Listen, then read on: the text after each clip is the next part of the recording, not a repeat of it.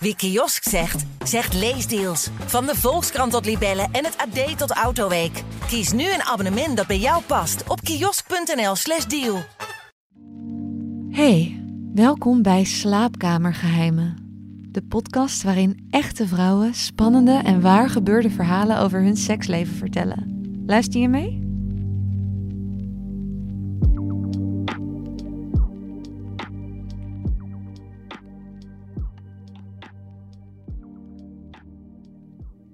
Ik ben een echte thrill-seeker aan het worden. Ja, vorig jaar rond deze tijd was ik nog een brave vrouw.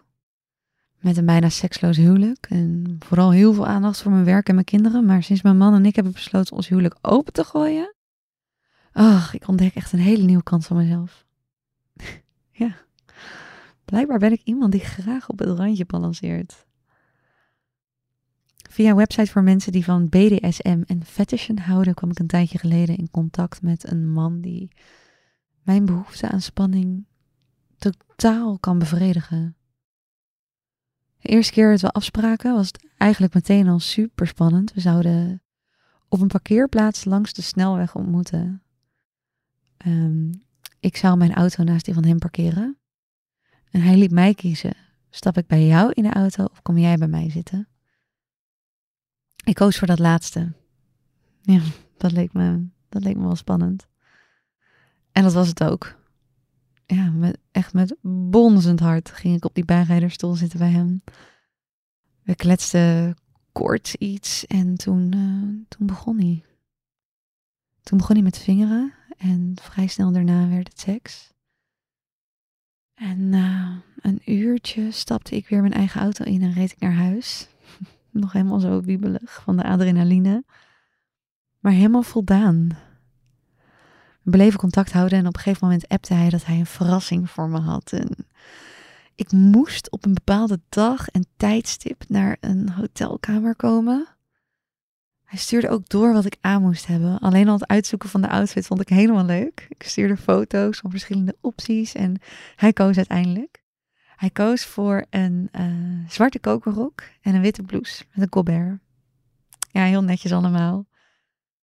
Op het afgesproken tijdstip klopte ik op de kamerdeur en deed hij open.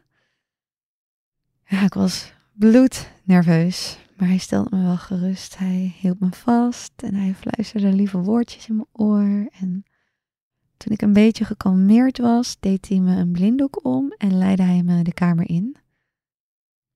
Ja, en daar wachtte, daar wachtte nog iemand. Een man. De man die sprak niet tegen me, maar hij begon me wel uit te kleden. Ja, dat was heel spannend. Ik heb me geen moment onveilig gevoeld hoor, dat niet. Ook niet toen we uiteindelijk uh, helemaal naakt waren. Toen we een trio hadden, ja, nee, mijn lover was de hele tijd dichtbij me. Ik hoorde zijn stem, ik voelde zijn aanraking. Dus dat voelde wel goed. Maar man, ik voelde wel een bol. Toen we klaar waren, verliet die onbekende man de kamer en mocht ik mijn blinddoek afdoen. Toen zijn mijn lover en ik nog een poosje daar gebleven. We hebben samen een wijntje gedronken. We hebben even geknuffeld. Ja, en toen vertelde mijn lover dat er nog een gast zou komen. oh, ja, toen moest ik echt wel even schakelen hoor. Nog een gast. Oh, ik had al zo uitgebreid seks gehad. En... Maar ja, ik voelde toch meteen weer opwinding. Ja, ik had wel zin in nog een ronde. Toen ik er klaar voor was, deed ik uh, mijn blinddoek weer om. Of nou ja, mijn lover deed mijn blinddoek om. En toen kwam man 2 binnen. En ook met hem had ik een trio. Weer voelde ik me niet onveilig, omdat ik mijn lover de hele nabij had. Uh, maar ja, man, wat een middag. Ik was helemaal in de zevende hemel toen ik een paar uur later thuis kwam. Oh, het was zo intens. Een paar weken later nodigde mijn lover me opnieuw uit voor een verrassingsuitje in een hotel. Weer had hij iemand voor me uitgenodigd, zei hij. Deze keer nam ik zelf ook een vriendin mee. Het idee was dat we het allemaal met elkaar zouden doen, maar uiteindelijk voelde ik vooral de behoefte om alleen met hem bezig te zijn. ja, we zaten helemaal in onze eigen bubbel. We hoorden die andere man en mijn vriendin wel. Maar ja, wat zij deden klonk eigenlijk een beetje porno-achtig. En wat, wat ik en mijn lover op dat moment hadden, dat was echt verbinding. Na een tijdje mocht ik toen mijn blinddoek ook afdoen.